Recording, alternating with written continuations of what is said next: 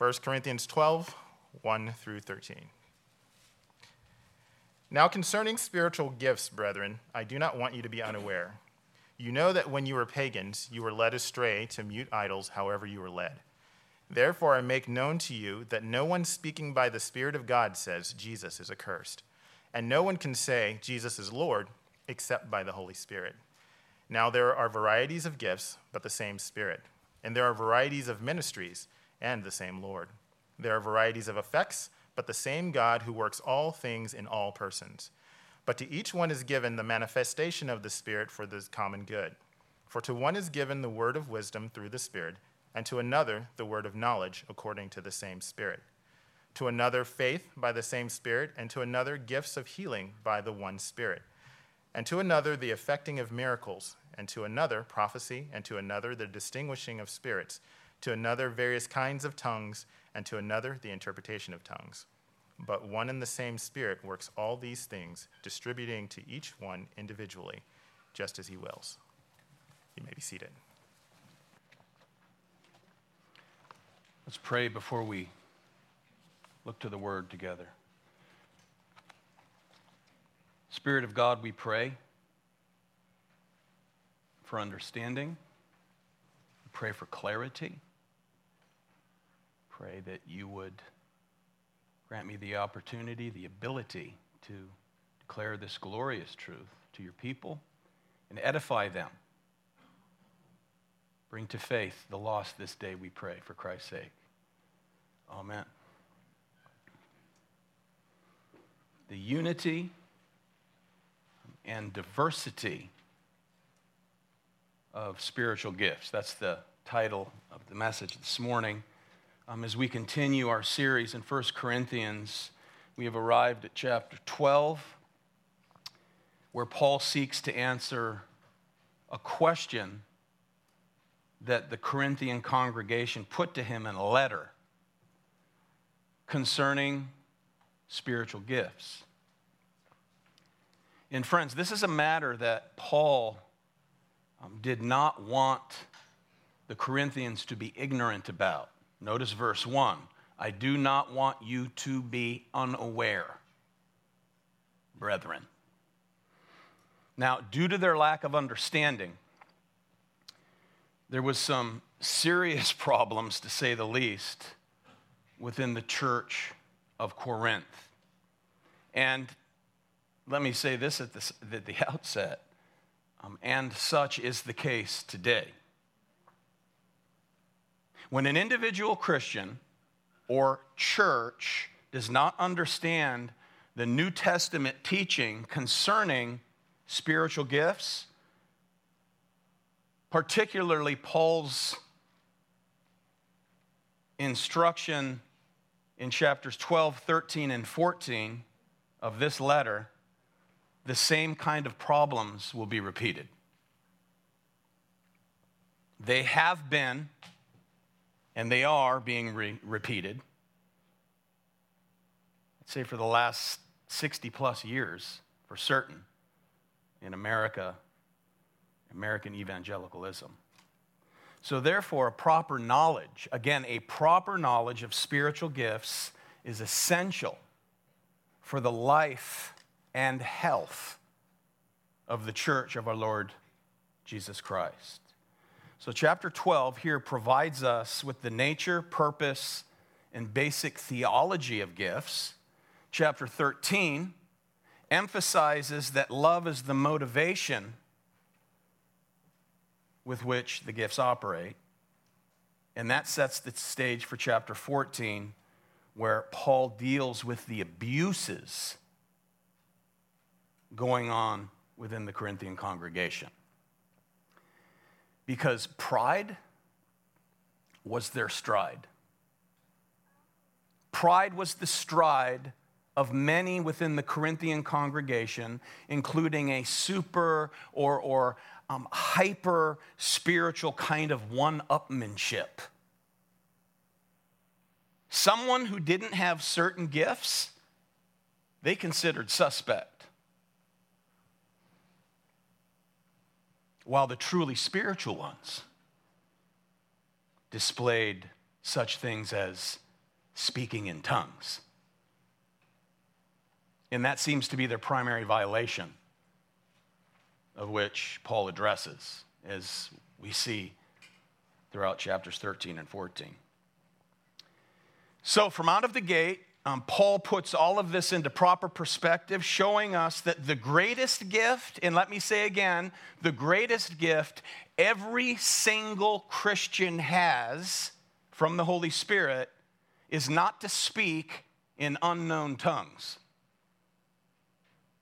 but to believe in the heart and speak with the tongue that Jesus Christ is Lord. That is the greatest gift that we have. That, my friends, is the evidence of a spirit filled life. That is the proof that one has the fullness of divine blessing. Verse 3b, notice, no one can. That's a word of ability. No one can say Jesus is Lord except by the Holy Spirit. No one has the ability. Now, we're not talking about merely mouthing those words. Any pagan can say those words. People can mockingly say Jesus is Lord, but what Paul means is uh, a, the, the confession of the heart. The confession of the heart that Jesus Christ is Lord that involves submission to the Lordship of Christ. That's what he means by that. Romans 8, verse 9 is clear. If you don't have the Spirit, you don't belong to Christ, period. And by the way, that verse in Romans is a severe blow to the Pentecostal second blessing theology. Did you hear that? If you don't have the Spirit, you don't belong to Christ. An old high school acquaintance of mine tracked me down on the internet and he emailed the church, which means he emailed Ann to send me um, an email. He wrote, Wow, I was happy and excited when I heard that you're a pastor, John. And then he went on to say about himself, he said, I am also a believer. I mean, I wrote him back. I was said, Amen, brother. I can't, can you believe we're saved? But he went on to say this I, I got saved in 1983, but I did not get spirit filled until the summer of 87. Okay, now what he's referring to is, is he didn't receive tongues, which means babble. He didn't babble until 87. And I call it babble because the Bible defines the gift of tongues as the supernatural ability to speak in a real foreign language, again, a real foreign language that the speaker has no knowledge of. It's not ecstatic utterances. Again, tongues is not ecstatic utterances. In verse 2, okay, in verse 2, Paul reminds the Corinthians that the pagan cults that they came out of throughout the city of Corinth practiced so called inspired speech, babbling, gibberish in front of their deaf, dumb, and blind idols. Gibberish was a very common practice in paganism. It has been for a long time. They, they would do this ecstatic speech ascribing divinity to pieces of wood and stone. Divinity to a rock, bowing down, led like prisoners by the, lo- by, by, by the nose. Consequently, ecstatic speech, says Paul, is no proof whatsoever of the Holy Spirit. Ecstatic speech is no proof of true spirituality. Ecstatic utterances, they are no proof of godliness. So, obviously, verse 3a, notice. Therefore, I make known to you, Corinth, no one speaking by the Spirit says Jesus is accursed. Now, whatever was going on in that congregation, with this gibberish, it is supposed, that someone stood up and said, Jesus is accursed. He is an, the accursed one. Now, in one sense, did Jesus become a curse for us, beloved? Yes, he did. He became a curse for us by dying for our sins. He became a curse by bearing God the Father's wrath while he was on the cross, but he's not an accursed thing. Now, the unbelieving Jews, they said of Jesus that he was a blasphemer, that he's not Messiah and therefore an accursed thing.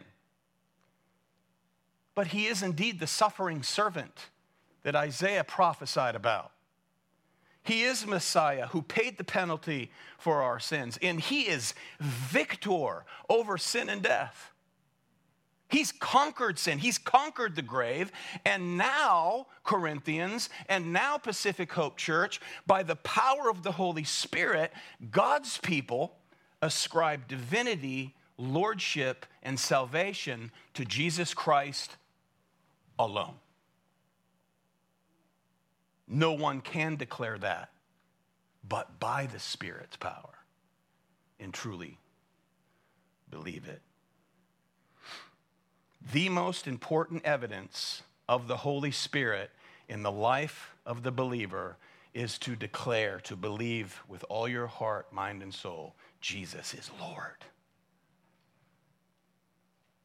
So, here then, the Holy Spirit of God who enables us to confess Jesus is Lord, the greatest ability we have, is also the source of the gifts of the Spirit. He is a corporate gift to the body, right? The Spirit of God. He's a corporate gift to the body who also individually bestows gifts throughout the body. And that's what we're after this morning. So in verses 4 through 11, we see that gifts, they're just that, they're gifts. Amen? They are gifts of grace. You don't merit spiritual gifts. You don't work for them. You don't pray for them. They are given graciously and they are given freely by the Holy Spirit, who is the bestower of gifts according to the will of Christ. they're distributed sovereignly. Not for our edification, but for service one to another, for the glory of God, our head. Now, one applicable point at the front end as we study this lengthy section, chapters 12, 13, and 14, the Word of God strengthens His people to do ministry according to one's spiritual gift or gifts. Amen? The word ministers to make those who are already being fruitful, already serving faithfully, to be even more energetic in their service. So, this text will serve to bolster us in continuing to serve as you already do. Whereas, on the other hand, God's word also works to call those who have not been using their spiritual gifts as they ought in a pattern of faithful service to do so. And let me say this you will be delighted that you did on Judgment Day. Look at 2 Corinthians 5 and verse 10. For we must all appear before the judgment seat of Christ. It's talking to believers so that each one may be recompensed for his deeds in the body, according to what he has done, whether good or bad. Good or bad means whether you're a good steward or bad steward. That's why I say you'll be delighted on that day that, that you serve according to your giftedness, whatever that is. Remember Paul's concern about himself? I do not, I want to run the race and finish so that I'm not disqualified context rewards because they're all for his glory. Okay, verse 4. Now there are a variety of gifts, but the same Spirit. Now, variety means an allotment, something apportioned. It's just various distributions throughout the body. Um, gifts is the word charisma. The word grace actually is related to that. It's charisma.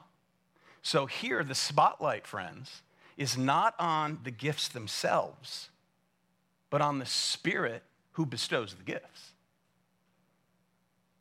We see the same, we see the same word um, in verb form in verse 11. Notice um, distributing to each one individually as he wills. As he wills. So, verse 4 now there are a variety of gifts, but the same Spirit. And this isn't variety, you know, in the sense of, you know, Baskin Robbins 31 flavors, but various distributions of the gifts of the Spirit.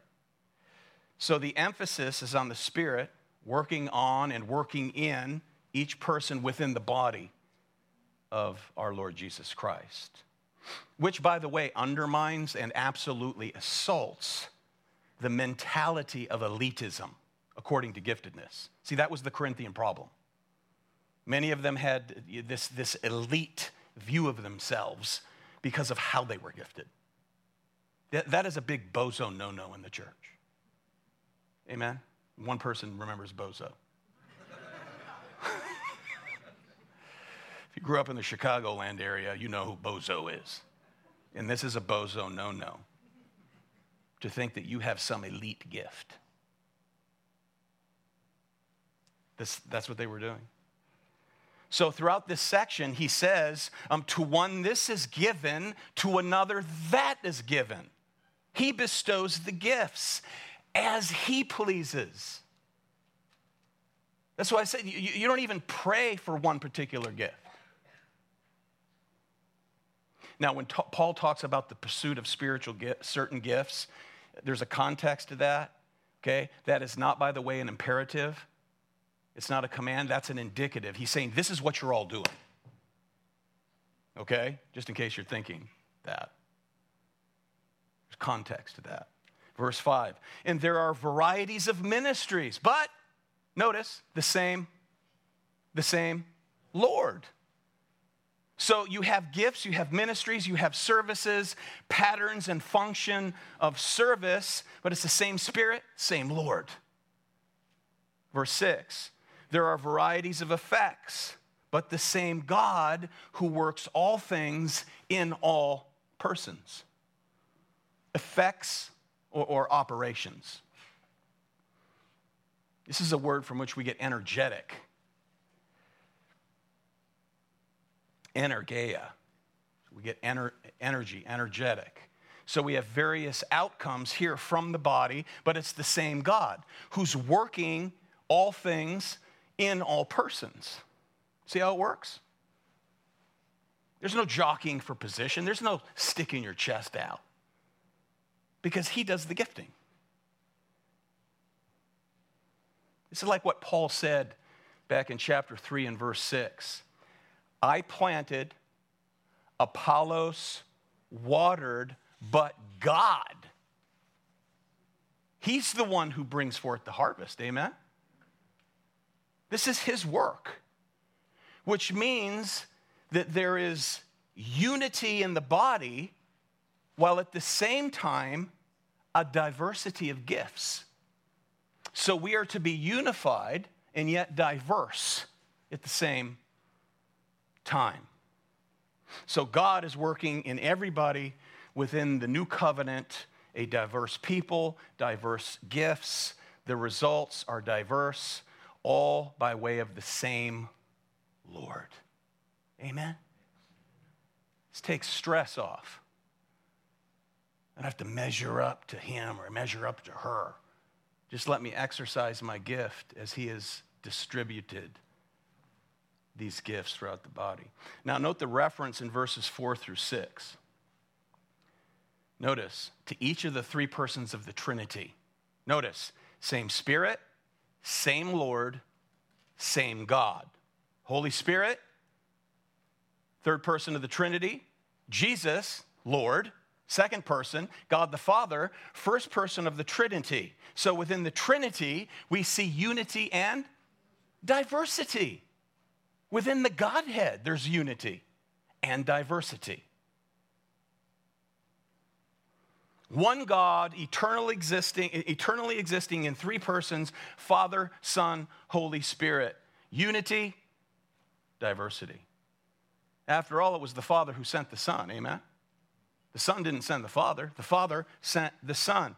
The Spirit led Jesus into the wilderness to be tempted by Satan for 30 days. When Jesus died and was ascended to the right hand of God the Father, he sent the Holy Spirit. Unity in diversity within the Godhead. So then, the, the, the, diversity and unity that is found in the church is a mirror of God Himself, the Trinity. So there should not be disunity, diversity in a spirit of unity. So, th- therefore, um, uh, what is essential for a healthy church is to remember that there is diversity as we maintain unity because together we are all a royal priesthood. The body of Christ, men, women, we are a royal priesthood. Every member, therefore, is a minister. Every member is a minister according to the gifts distributed by God's sovereignty under our great high priest. Okay? Now, by the way, this teaching of Paul is not something he's pulling out of thin air. The, the entire existence of the gifts of the Holy Spirit has a redemptive historical significance to it. Now, if we go all the way back to the Old Testament, in the wilderness wanderings of Israel, in Numbers 11, you'll remember that when Moses gathered 70 men, elders of Israel, we read that the Lord came down in a cloud. And what did he do? He took of the spirit that was on Moses and put it, him rather, put him, not it, put him, the spirit, on the 70. And what they start to do? Prophesy. Remember that? Numbers 11. And then in verse 28 of Numbers 11, Joshua, the longtime attendant of Moses, came to him and he said, Moses, my Lord, restrain them, stop them. Moses, Moses said, No, no, no, no, no. Are you jealous for my sake? Oh, would that all of the Lord's people were prophets.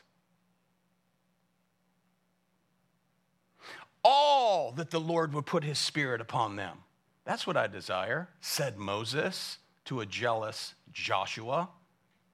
Jealous for Moses' sake? No. Now, that statement was prophetic, wasn't it?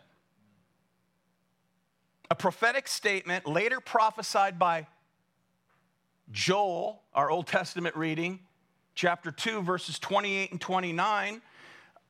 After the resurrection and ascension of our Lord Jesus Christ, Joel's prediction comes to pass. When? Pentecost. An outpouring of the Holy Spirit at Pentecost that fell on every believer, not just a few, a few spiritual elites. So it's fulfillment. This is the prophetic hope of redemptive history. Every member of the new covenant receives the Holy Spirit of God and are gifted by the Spirit of God, distributed by the Holy Spirit Himself. Now, the list of gifts that are given here in verses 8 through 11, when we read them, we, we hear a profound echo from that prophecy of Joel, as we will see this morning. Now, Peter, when he preached at Pentecost, Acts chapter 2, he preached that those words of Joel were fulfilled on that day. Now, remember when the Spirit fell? There were great tongues of fire. There were great tongues. They were speaking in, in languages that were not their own. We read that the crowd was bewildered and they said, Are these not Galileans who are speaking? They're like, Wait a minute. How is it that we each hear them in our own what? Language, not babbling, We hear them in our own language to which we were born Parthians and Medes and Elamites. And they, they went on to conclude, man, they must all be drunk. So look what he said in Acts 2. Peter, taking his stand with the eleven, raised his voice and declared to them, Men of Judea, and all you who live in Jerusalem, let this be known to you and give heed to my words.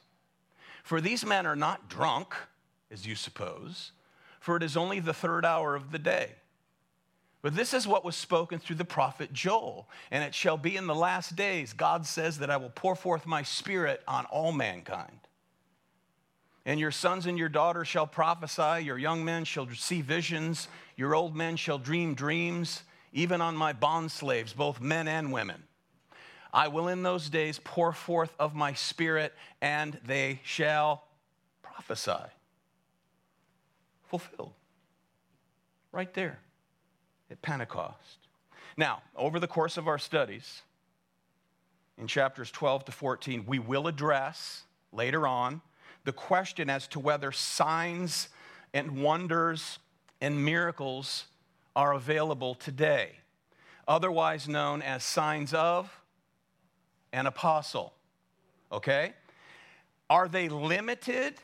Signs of an apostle, are they limited, as charismatics claim, only by the unbelief of believers? That is, well, you lack faith. That's why you don't have those gifts. Okay? Or did the signs of an apostle cease when the apostles ceased to exist? This is not brain surgery. Amen? Signs of an apostle ceased when the apostles ceased to exist. Now, the various gifts of the Spirit listed here in chapter 12 is not an exhaustive list because we see in other portions of Scripture lists of other gifts. We'll look at these later, but Romans chapter 12, verses 6 through 8, Ephesians chapter 4, verses 11 and 12, and 1 Peter chapter 4, verses 10 and 11. So we'll look at those later. But first, verse 7. But to each one is given the manifestation of the Spirit for what? For what, beloved? The common good. This is the point that Paul is going to hammer away at. It's for the common good of the body. It's not for you to exalt yourself, Corinth. So, gifts that the Spirit has given, one to some and another to others, are for the common good of Christ's body. It's His body and they're meant to be instruments of humble love, not pompous pride, as was the case, unfortunately, in Corinth. Verse 8 For to one is given the word of wisdom through the Spirit, and another the word of knowledge according to the same Spirit. Okay, now here we have speaking gifts. Okay, those are speaking gifts, verbalizing wisdom and verbalizing knowledge. Now, the, the word of wisdom here, this is logos sophia, the word of wisdom. And it's, it, it's spoken with regard to um, God's perspective on things, heavenly wisdom, things that the world cannot understand. Many see this as um, a counseling gift. That is, you know, applying God's truth to the problems of life. But I want you to focus in uh, on something other than that. Paul, in chapters 1 and 2, has been using wisdom, okay, as the wisdom of God displayed in Christ crucified. Amen? Look back, chapter 1, verse 24.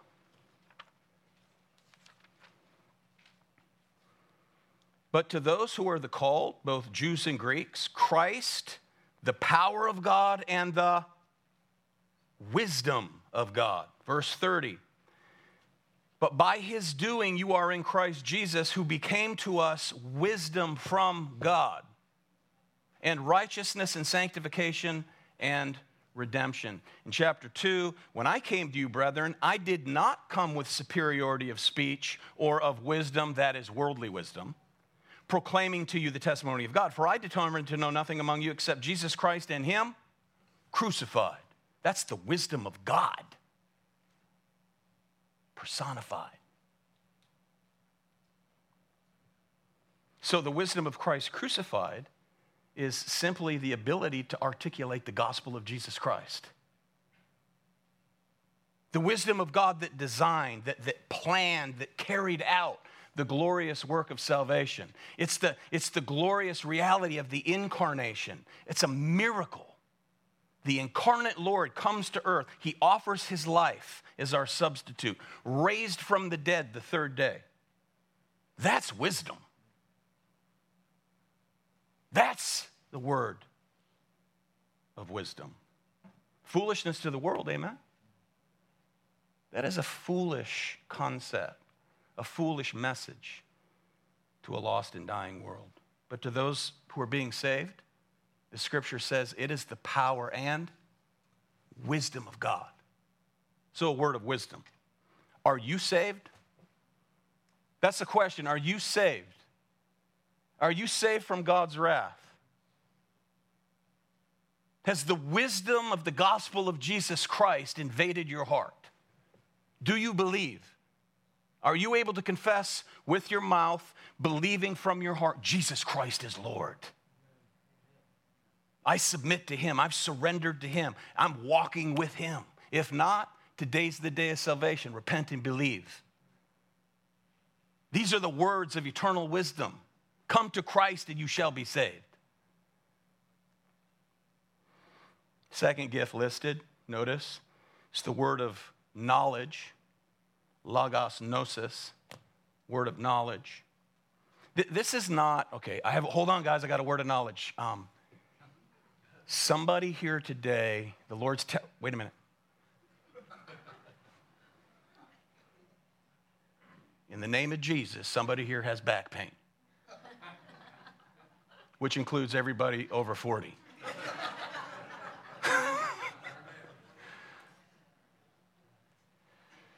Now, this word of knowledge is a word normally used with regard to Christian knowledge.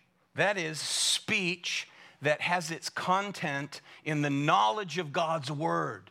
That is to understand what the word means by what it says.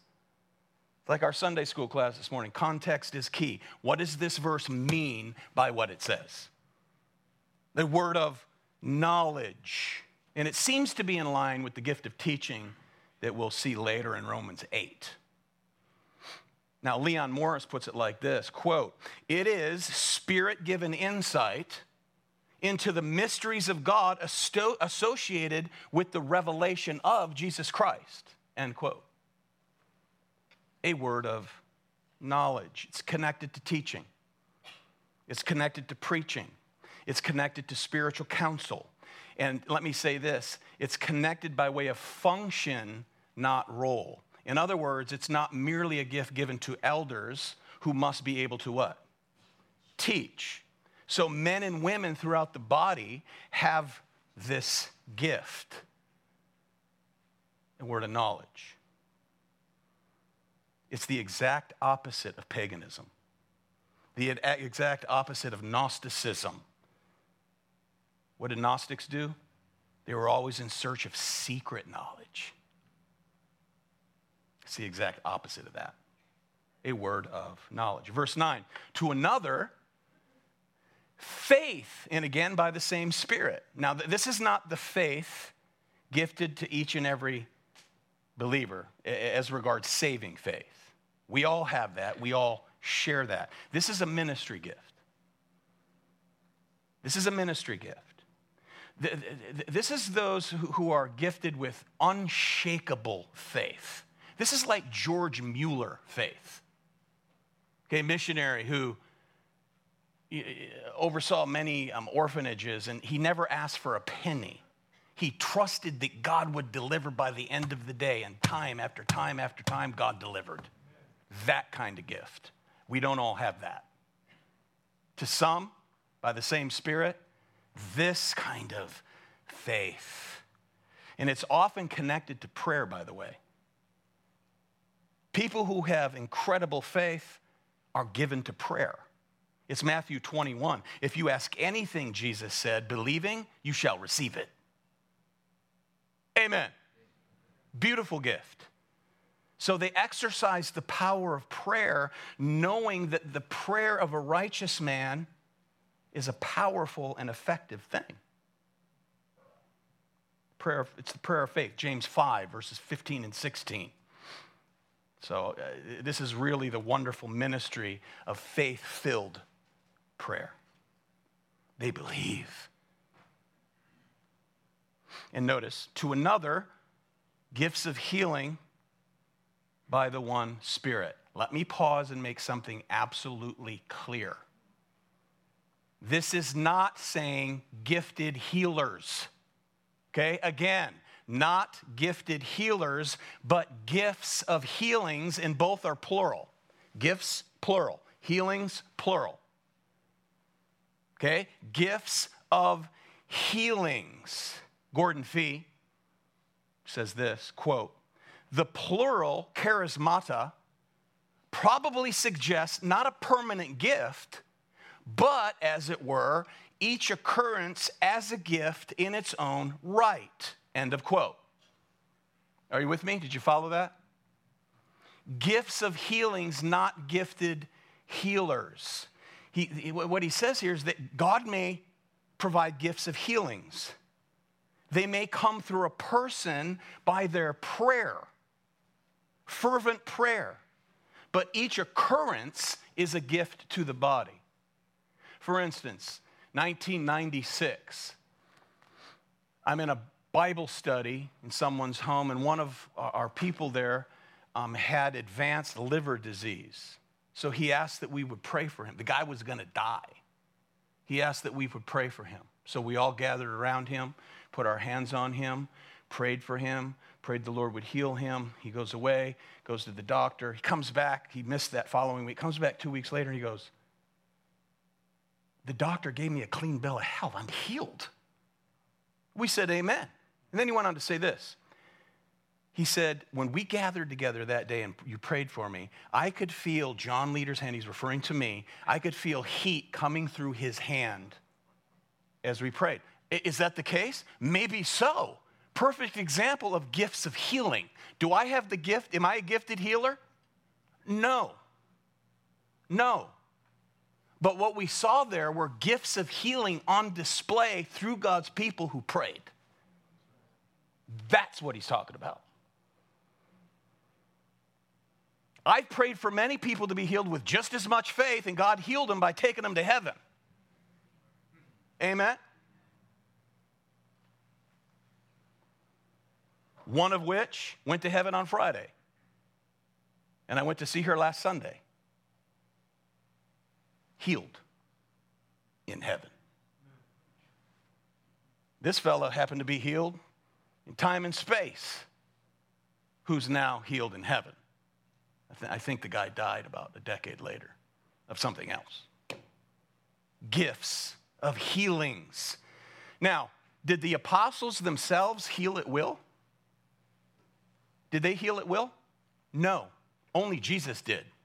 Even the apostles, signs of an apostle, Paul himself, Philippians chapter 2, verses 25 to 27 says, I wanted to send Epaphroditus to y'all, but he was on his deathbed.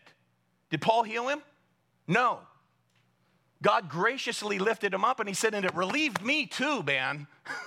I'll tell you that. Timothy, your stomach ailment. He didn't say go to a healing room in El Cajon. He said, Take a little wine for your stomach for medicinal purposes. He didn't even heal himself, whatever his thorn in the flesh was. God said, My grace is sufficient, Paul. Friends, anyone who claims to have a healing ministry, they're charlatans. Period. Did you catch that? Anyone who claims to heal at will is a charlatan. Period. Gifts of healings, plural, operate as the Lord sees fit through his body. People gifted with faith pray fervently for the sick and suffering, and many times they see a restoration through their prayers, but they cannot boast about possessing the gift of healing. Use myself as an example. There are not gifted healers, there are gifts of healings. Those who claim to heal at will guy was at my house not long ago, and this is a question I asked. You mean to tell me that you guys are praying for quadriplegics and they're standing up out of their wheelchairs with, with restored muscular ability and, and, and, and, and, bone strength? Is that what you're telling me? You know how they respond? Uh, uh, uh, uh. They start to stammer. Gifts of healings, not gifted healers. And by the way, none of them who claim to, get, to heal on command has ever taken me up on the challenge to go over to Rady's hospital and go room to room to room to little children who have cancer and raise them up. Not one.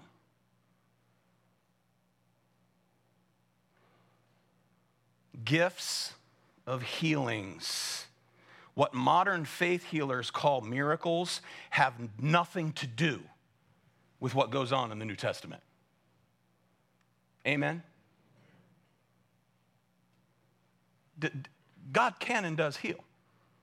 Anytime He wants, He also can and does allow some of us to be sick and to suffer. Why one and not the other? He doesn't tell us. Why? Because the secret things belong to the Lord. That's why. The secret things belong to the Lord. And, and, another thing, complete and total healing of illness and infirmities is promised to everyone who's in Christ. Promised, but not until glory. In this world, you will, you will suffer. You start to die the moment you're born. When you're just starting to live, you start to die. That's a fact. Gifts of healings plural. Now, we believe here that God is able to heal. The leadership of the church believes God is able to heal. And God has set forth a provision for that by way of prayer. James 5. If any one of you are sick, which really means uh, uh, like on your deathbed almost, that kind of sickness really, ask the elders. Anytime someone comes here and they ask the elders to gather, lay hands on them, anoint them with oil, uh, we will do that. And sometimes we've seen God's hand move. We had a woman, we prayed for her, laid hands on her. She passed out in my office. Turned out she had brain cancer and did her funeral here, what, last year? Now she's in glory. Sad. It's our loss. That's reality gifts of healings. Okay, verse 10. And to another, the effecting of miracles, and to another, prophecy. So, miraculous powers in the New Testament were always in connection to the preaching of the gospel. When there were miraculous healings and so on, the gospel was always attached. The miracle either preceded the preaching of the gospel or it followed the preaching of the gospel. They went hand in hand throughout the book of Acts. Here, prophecy is likely connected to, to preaching, probably uh, the Spirit given insight into the meaning that is of their time to the Old Testament. That is where Christ was hidden in type and shadow, because remember, at that time, the canon was not closed yet. There was no New Testament. So, this gift of prophecy, they would literally prophesy with regard to the meaning of the Old Testament, which declared Christ in type and shadow. Amen? Canon's closed now, so now what do we do? We test everything that is said in light of the scriptures. Notice, and to another, the distinguishing of spirits, and to another, various kinds of tongues, and another, the interpretation of tongues. And here, um, the distinguishing of spirits is determining whether someone is a true prophet or not. In 1 John 4 1, John advises Christians to rightly discern. Rightly discern to make a proper distinction because there were false prophets swarming about everywhere. Jesus himself told us how to identify false teachers. Matthew chapter 7, right? How do you recognize a false prophet? Well, he goes on to say this is how you rightly judge. You look at a tree, look at its fruit. Good fruit or bad fruit? Bad fruit, bad teacher. Bad fruit, false teacher. Beware of wolves dressed like sheep. wolves in sheep's clothing. And he says elsewhere, he forewarns that they will exist until he returns. So judge rightly. Is judging good? Yeah, you judge everything that comes out of a, a mouth of a man or a woman. We test preachers and what they preach, and teachers and what they teach with the living word of God. Some people don't like that. We had someone leave this church because they don't like me naming false teachers by name that they enjoy listening to.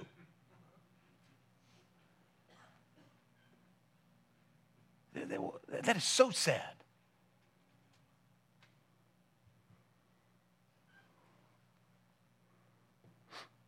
Test. It's very simple. Test them in light of the Word of God. You're all familiar with the, the analogy of a bank teller who can immediately detect counterfeit money. Why? Because they're so familiar with real money. It's ingrained within them. Famil- familiarity with real currency so that when a counterfeit bill surfaces, they recognize it immediately. So, people who can distinguish spirits, distinguish false teachers, they have a great gift of discernment. Amen? A great gift.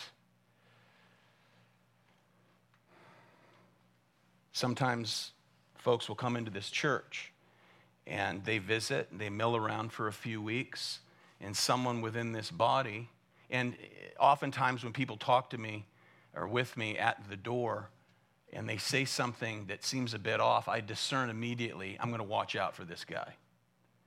Over the years, it was pretty much me and one or two other people that had the ability to discern that. Now, someone came here not long ago. I didn't say anything to our leadership. And within three weeks, like five guys came to me and he said, Hey, you know, so and so that that's been attending here? I go, Yeah. He says, You know, I discern there's something not right here. Guess what? They were correct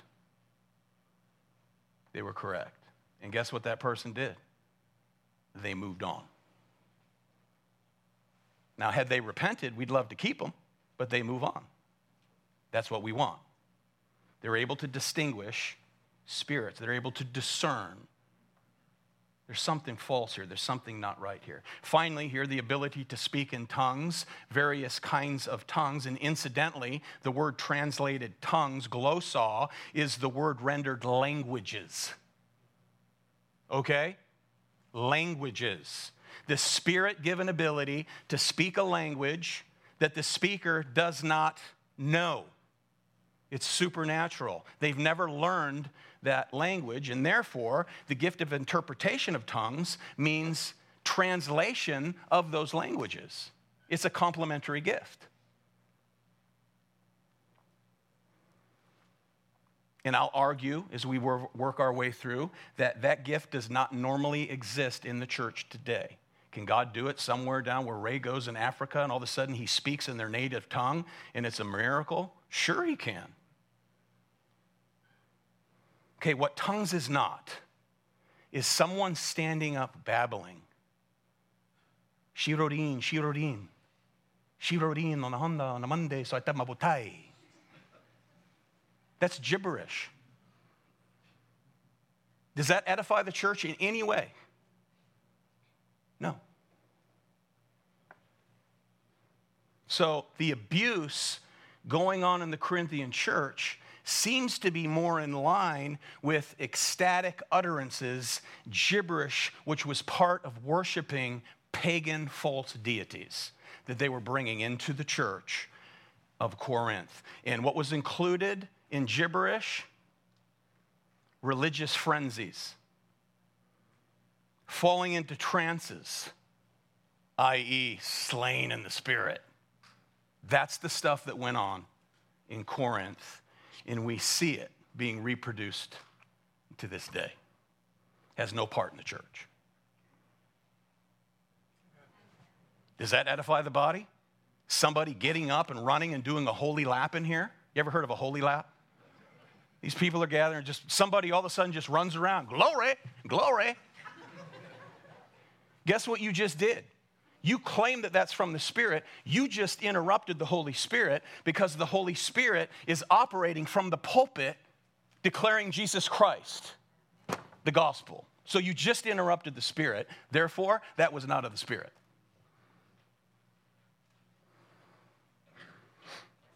I wish I could go preach at some of these churches sometime.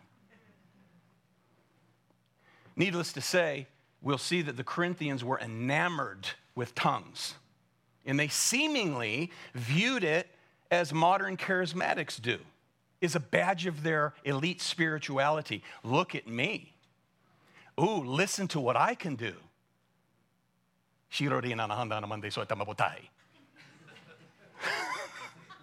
Come on. I'd love to be in one of the back rooms one day and say, Come on, you can do it. Speak in the Spirit, receive the Spirit, and say that. They'll go, Wow. You got the Spirit, brother. Please, I don't want any emails from anybody saying, Why did you have to pound on the charismatic? Please save it, please. I'm trying to teach you, okay? That's my job. And then in verse 11, Paul summarizes his point about unity and diversity. Once again, notice but one and the same Spirit works all these things, distributing to each one individually, just as He wills. All these diverse gifts come from the same Holy Spirit for His glory. Now, notice there, are three types of gifts. And we'll look at some more here in a moment, but there are three types of gifts there are speaking gifts, serving gifts, and miraculous gifts. Our main concern is with the speaking and serving gifts because they're necessary at all times and they're given to this very day. So, since these diverse gifts all come from the same source, they should have the same effect, shouldn't they? And what is that? To build up the body of Christ.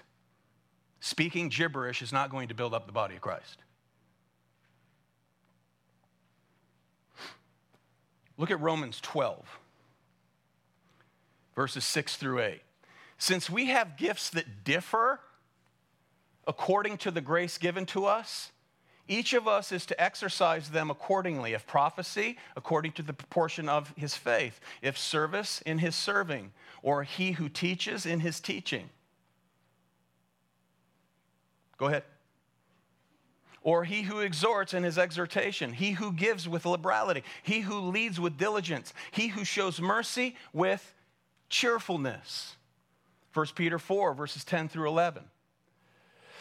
As each one has received a special gift, employ it in serving one another as good stewards of the manifold grace of God. Whoever speaks is to do so as one who's speaking the utterances of God, that is his word. Whoever serves is to do so as one who is serving by the strength which God supplies, so that in all things God may be glorified through Jesus Christ, to whom belong the glory and dominion forever and ever. We all say together, Amen. Every Christian has a gift or gifts to be exercised within the body. The lost need the gospel, amen? There are people gifted to declare the gospel. Believers need to be taught the meaning of the word of God. There are people who are gifted with that ability. There are those who are confused and discouraged on a Sunday or during the week. They need counsel from the Bible, they need encouragement. The suffering, what do they need? mercy and compassion. The church needs organization, the church needs leadership, the church needs practical helps, the church needs people uh, in helping to keep up the building, clean the bathrooms, provide hospitality. Amen?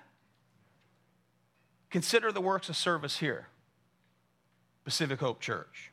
So many faithful servants. I feel like I'm preaching to the choir. And this doesn't mean just merely having a good work ethic, but we understand we're gifted by the Spirit, and by the power of the Spirit, the power of the risen Lord, we serve for His glory. We serve for the good of one another. And however we're gifted. And we'll see a variety of effects. That's what He's teaching. A variety of effects. One person may come to me, and I give them truth, and they're, they're, they're, you know, they're like, okay, I see it, but they're not really encouraged. And then somebody else, three days later, gives them the same truth, and they're incredibly encouraged. Amen? Happens all the time. You all. Encouraging someone on a Sunday morning, praying with them, praying for them, giving them a word of encouragement, rejoicing with those who rejoice, weeping with those who weep that is huge ministry right there. The gifts of service, that's a huge ministry. I usually don't see people boasting that, yeah, I have the gift of service. right? But it's a wonderful gift. The elite in Corinth, at least they viewed themselves as the elite, looked down on those with the gifts of service. The, the, you know, the diakonos, the table servers. Who gives the gifts? God. He distributes the gifts. Now, you're not going to be able to minister to one another if you just run out every Sunday immediately after service. Amen? Someone may need encouragement.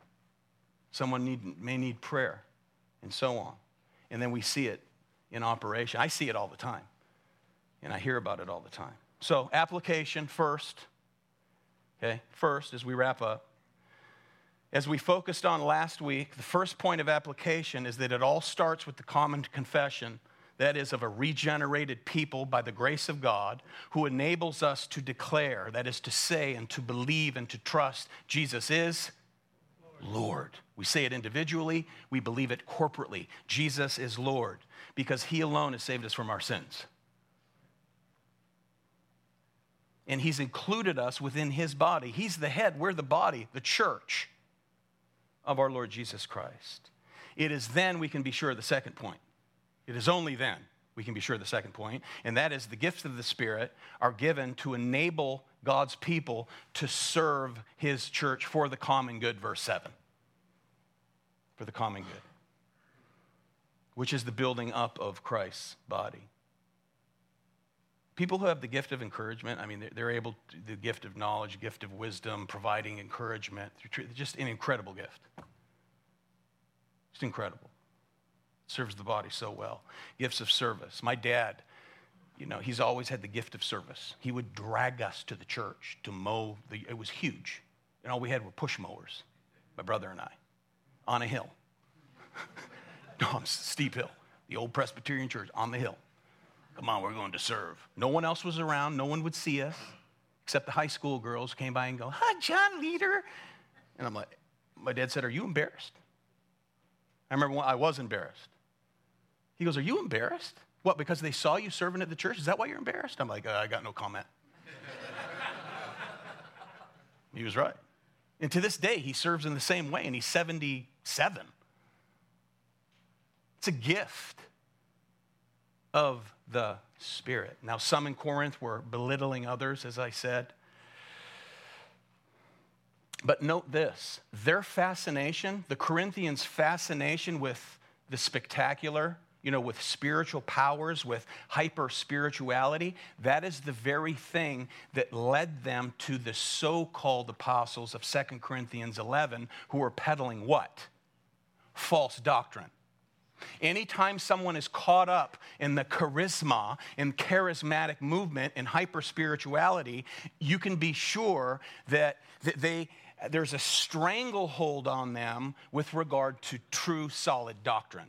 They're usually given to very poor and faulty doctrine. Fact. So every Christian is a recipient of gifts or a gift, and everyone should use it for his glory, not simply to be busy. Amen? So I'm, still wrapping up, but you may be thinking, how do you know what your spiritual gift is? Four things quickly. We'll cover this more over the coming weeks. Number one, pray and ask God, who is the giver, to reveal it to you. How about that? He's the giver. Pray, Lord, how have you gifted me? Okay. Number two, don't sit around and wait, but get involved with one another. Okay. Number three, note the areas where you're effective and where you actually have joy and satisfaction in serving. Serving, mark those down. And then finally, ask other people to discern, to evaluate, and to give your their opinion on how effective you are. Amen. Now, if you're not musically gifted and you can't carry a note, you don't belong up here. Amen. And someone must love you enough to tell you that so that you don't keep going in the wrong direction. You know, the worship leader at Grace Community Church, it's a very large church. I think his name is Clayton, right? Clayton said this. He goes, One of my tasks is to protect the congregation from bad singing. now, they have auditions, you know, because it's a large church, but someone will often come say, I have the gift of this or that, and someone has to be loving enough to say, Yeah, you really don't. You might want to go in this direction. I said that to a, a young man once, and he left and he stormed out and he never came back. Yeah?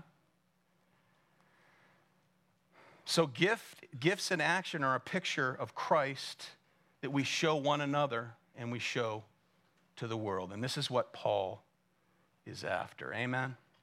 So, the evidence that the Holy Spirit is at work in any church is obvious when we think about this in biblical categories. I'll be done in two minutes. You're all wondering, aren't you? No? Would you say keep what? Keep, okay. No. I'll be done in two minutes. The evidence that the Holy Spirit is at work in any church, when we think about it in biblical categories, is something like this Is the gospel preached? Is the whole counsel of God being preached? Do people in the congregation desire to hear the whole counsel of God preached? Amen. Do people sing joyfully? Amen. Do they faithfully participate in worship? Amen. Are they growing in the grace and knowledge of Jesus Christ? Amen. Do God's people love one another? Amen. Amen. And do we long to see the lost come to saving faith? Amen. That's a church that are using their gifts and are healthy. And practically speaking, when gifts are in operation, the question is is the coffee made? Amen? Are tables set up when they need to be set up? Amen. That's the gift of the church. Is the church building cleaned and cared for. Amen. Thanks, by the way, to all y'all who come and clean our bathrooms week in and week out and mop the floors and clean up our mess after Sunday and Tuesday and Thursday. Gifts in operation. So let me ask you where are you serving? Whose life are you speaking into?